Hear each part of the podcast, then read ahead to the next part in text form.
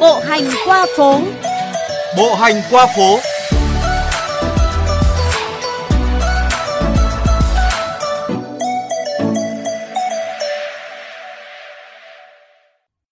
Các bạn thính giả thân mến, trong khi chị em phụ nữ thường lê la quả vặt nơi góc chợ, thì có hai món làm nên mồm miệng đàn ông là nước chè và bia hơi. Ở Hà Nội, chỉ riêng Hà Nội mới có, quán nước chè và quán bia hơi như sự nối dài của không gian công cộng. Hà Kiều sẽ cùng các bạn bộ hành qua phố để tìm hiểu về hai thức quà vặt này của cánh mày dâu. Cho em cốc trà nào anh ơi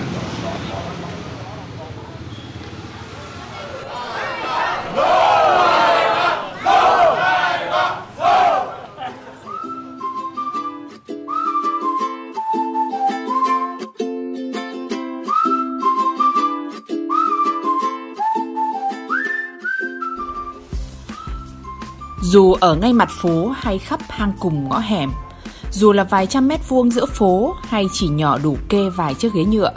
Ở Hà Nội, không khó để tìm kiếm một quán trà đá hay một quán bia hơi để dừng chân. Điều đặc biệt là những địa bàn này do các anh chiếm đóng một cách tự nhiên như nó vốn phải như vậy. Chẳng thế mà ở phố Thụy Khuê vào buổi xế chiều, ngay cạnh một quán bánh đúc nóng có các chị đang nạp thêm năng lượng cho ca tối là quán trà đá chỉ có độc các anh đang lơ đãng ngóng phố tắc đường. Các chị em mê quả vặt là điều dễ hiểu, nhưng không biết có phải cánh mày dâu thích ngồi chém gió rồi say men chiến thắng mà sinh ra hàng chè, bia hơi khắp hang cùng ngõ hẻm.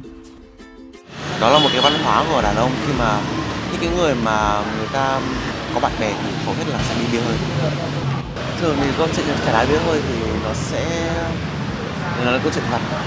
Có thể là có chuyện chính nhưng mà tức là khi mà say rồi ấy, thì mình phải nói những điều đấy. Chứ còn thường là những câu chuyện rất là kiểu ờ, nhẹ nhàng vô thượng vô phạt rất là vui. Kiểu lúc mà đi chơi ấy thì em sẽ luôn luôn tìm một con trà đá đến. Em thích một cái trà đá nhỏ nhỏ ở Hà Nội ấy. thì thường là em ghé em ở đây em cũng ở đây.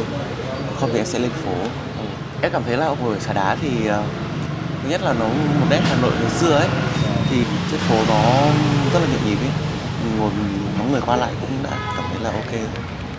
Thực ra là bia hơi em cũng rất thích. Bia hơi thì nó sẽ nó sẽ thoải mái hơn một chút. Là so với lại các quán nhậu bình thường. Giá nó cũng thể là cũng rẻ hơn này. Cái thứ hai là em cảm giác bia hơi nó là một cái chỗ nó được làm mình ấy. Chứ mình không phải là bị gò ép vào một cái gì đấy. Ví dụ như là còn bia hơi thì mình muốn gào bao nhiêu thì cháu quan tâm đây là gần nhà thì anh hay ra đây ngồi còn nếu như anh trên đường anh đi ờ, đâu đấy thì anh cũng tạt vào những cái quán quen thuộc chẳng hạn trên trục đường mình đi. À, anh hay ở dưới chỗ mạng hai bà trưng thì ở dưới đây có mấy quán thì anh hay ngồi. Hôm nào mà oi trời mình uống trà đá chẳng hạn mát giờ mình uống trà nóng. Nhìn đường điện trước các thứ là cái khu vực đấy để mà mình cái tầm mắt của mình ngồi nó thư giãn được thoải mái. Trà đá thì thứ nhất nó dân dã hơn thứ hai là nó hay kiểu ngồi ở vỉa hè hoặc là quán khóc. Chứ còn đâu anh thì uống trà đá thì là nghiện rồi thì nó cũng giúp cho mình sảng khoái hơn. Thư giãn được mình uống bốn năm lần. Như đợt anh ở trong Sài Gòn thì tìm quán trà đá lại không có.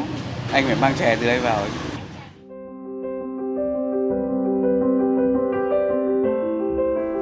Vào bất kỳ lúc nào, có thể là khi khát, khi cần tỉnh táo, khi cần mơ màng, khi ngồi cô độc hay khi gặp gỡ bạn bè, khi cần nói chuyện phiếm hay nghiêm túc bàn chuyện chính trị, trà đá và bia hơi đều dễ dàng đáp ứng đủ mọi loại yêu cầu trong mọi hoàn cảnh. Có lẽ chị em không cần phức tạp như thế, chỉ cần ăn ngon nên hai thức quà vặt này các anh chuộng hơn cả, nhiều khi thành nghiện. Chúng lên ngôi nhiều năm qua cũng bởi sự cơ động, dân dã và trên hết là dù có nghiện chè hay nghiện bia thì quan trọng vẫn là tỉnh táo. Một khi đã nghiện lại thành chuyên gia, quán nước chè nào ngon, quán bia nào chuẩn vị, cứ hỏi cánh mày dâu là rõ. Không biết từ khi nào, trà đá, bia hơi đã làm nên thói quen sinh hoạt và nếp nghĩ của thị dân đến bây giờ. Trà đá vỉa hè hay bia hơi quán cóc chỉ có ở Hà Nội như đặc trưng riêng biệt. Những địa chỉ này được cánh đàn ông ở Hà Nội tìm đến như một thói quen, còn du khách nước ngoài lại muốn trải nghiệm văn hóa vỉa hè nơi bản địa. Bởi chuyện đời quanh chén trà hay cốc bia nó có nhiều cái thú, có nhiều cái mà chẳng thấy ở sách vở trường lớp nào. Ở phố Đường Thành, có những quán bia không cầu kỳ biển hiệu, na ná nhau từ bàn ghế nhựa đến thương hiệu bia Hà Nội. Ở đó có một cộng đồng các anh từ ta đến Tây, cứ chậm rãi chuyện trò bên những cốc bia hơi lạnh, giữa phố xá người và xe tưởng chừng không vội bao giờ. Đặc biệt, dù có thể không đi cùng nhau, nhưng mọi người lại có thể ngồi chung bàn, sát bên nhau rồi dễ dàng kể chuyện. Những gắn bó cộng đồng và đặc tính của làng xưa xóm cũ rõ rệt còn đây. Quán trà đá và quán bia hơi như sự nối dài của không gian công cộng và như trở thành nhận diện thương hiệu của Hà Nội phố như thế.